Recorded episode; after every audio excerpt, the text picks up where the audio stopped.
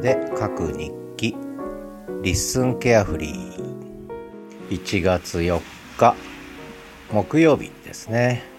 三が日明けちゃいました。えー、東一郎くんが窓を開けろと言って今バルコニーに出てったんですけど寒いです。えー、ねだいたいお昼ちょっとだけご飯食べるんですけどその後ご飯食べるとだいたいバルコニーに出て。でさっさと出てくれればいいんですがなかなか出ないんですよね。でこちらが何かやり始めると外に出て私は今マイクの前から離れられないので窓を閉めに行けないということで寒い中もう喋っちゃいましょう、えー、1月4日になりました。まあお正月のいろんな話は置いといてまあ私はほとんど東一郎君と2人で過ごしてたんで、えー、おせちを食べるわけでもなく、まあ、年越しそばだけ食べてあとは特に正月らしいことはしてないですね。お酒も一滴も飲んでませんし。まあ今年の今の札幌はとても雪が少ないんですね。今年はねあの例年だいたいこの時期年末年始あたりでドカッと降るんですが今年は本当に雪が少ないですね。今多分10センチぐらいかな積もってるのは。まあそんな形で。まあ普段は腰まで積もってるんですけどこの時期ね。とても、えー、雪の少ない札幌ですって 東一郎君はバルコニーからここに戻ってきて「撫でろ」と言ってます、えー、窓を閉めに行けません。あの録音止めて閉めに行けばいいんだろうけどもまあ面倒くさいのでこのまま行きたいと思います、えー、今日のタイトルあこれ77個目のエピソードですね。ラッキーセブンセブンですけども、えー、雪の少ない札幌と小春日和と街の姿勢と夕刊と月刊と隔月間の話というタイトルにしました、えー、雪の少ない札幌っていうのはあの今言った通り今年は雪が少ない。ただこれね必ず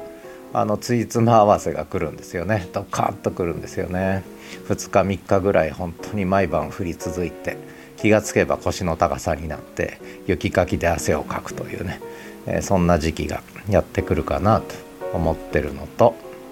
えー、あとは小春日和っていうのはまさに小春日和ですね。この年末年始ね。あの昨日もお天気でしたし今日もお天気ですね。日差しが暖かくて、えー、お散歩してても結構ポカポカでなので今日はもうほんとゆっくりめにお散歩出かけて10時半ぐらいですね家に帰ってきたのは。で10時半に帰ってくるともうその後東一郎君はお昼寝するからいいんですが私はもうなんだろうすぐお昼になっちゃうんでで今お昼ご飯食べたんですけど遅めのお昼を食べたんですがあの何もできなくなっちゃうんですよねお散歩帰ってくるの遅いと。これが夏とかだと大体朝7時までにはもう散歩終えて帰ってくるんでそうすると一日が長いんですが冬は一日が短い、まあ、その分夜が長いんでね、まあ、夜作業しようと思うんですが、えー、そんな感じで雪の少ない札幌と小春日和。そして街の姿勢ですけどもこれは今日は東一郎くんは近場の公園から動かないんですね。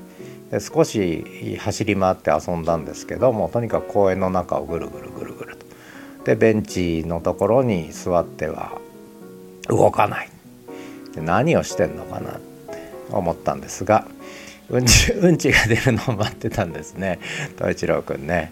まあ大体そうなんですよね座って待ってる時っていうのはあので家の方に帰ってきたんだけどまた戻っちゃうんですね。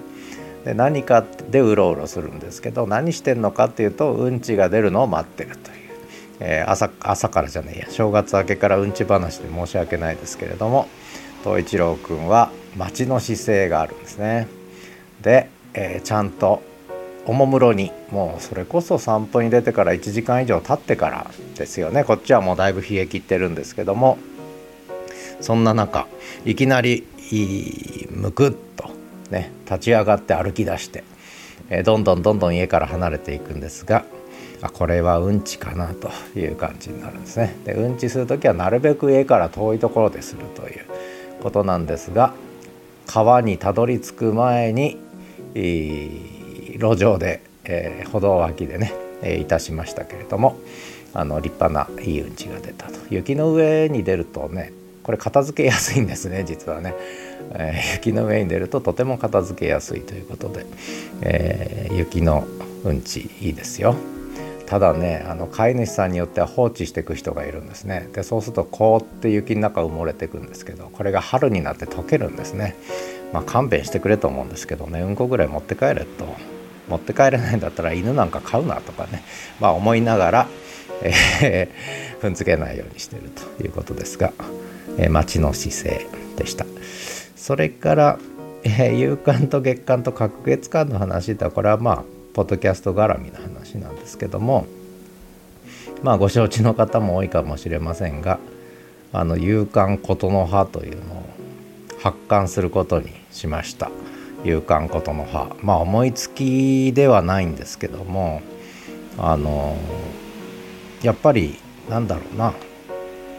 番組がいくつかあるのでねそれの更新情報を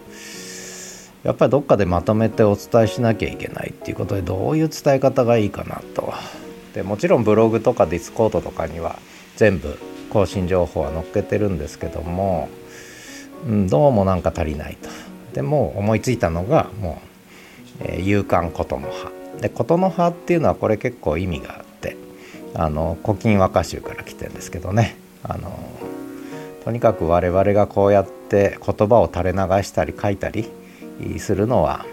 もう世の中でいろんなことがありいろんな人がいるからね、えー、なので心に思うことが次々次々見るもの聞くもの言葉として出てくるんだみたいな、えー、とこから、まあ、大和歌の話。これ和歌の話なんですけどね、えー、で人の心を種として。これもいい言葉ですね。えー、まあでよろずのことの葉になるんだと。これがねいうことで私もよろずのことの葉を、えー、死ぬまで紡ぎ出していこうかなと思ってます。でそんな中で、えー、これが夕刊の話ですね。夕刊、えー、それから月刊はこれは毎月3日に出してるね月刊始めるキャンパスこれも LISTEN 記念日で LISTEN が8月3日に始まってその翌月9月3日から出し始めてこれで5回目ですね5ヶ月が経ったってことですね。えー、5回目の1月号を出させていただいたってこれ盛りだくさんなんですね例によってね。えー、でただこれはこの月間始めるキャンパスを見ていただくと大体まあね私のやってることがほぼほぼほぼ全てわかるということなんですがただこれ分量多すぎるんで相当マニアックな方しかまあ見たり聞いたりされないと思うのでそうするとやっぱりで習慣でもちょっと無理なんですよね。やっぱり日刊が必要かなと、えー、で夕刊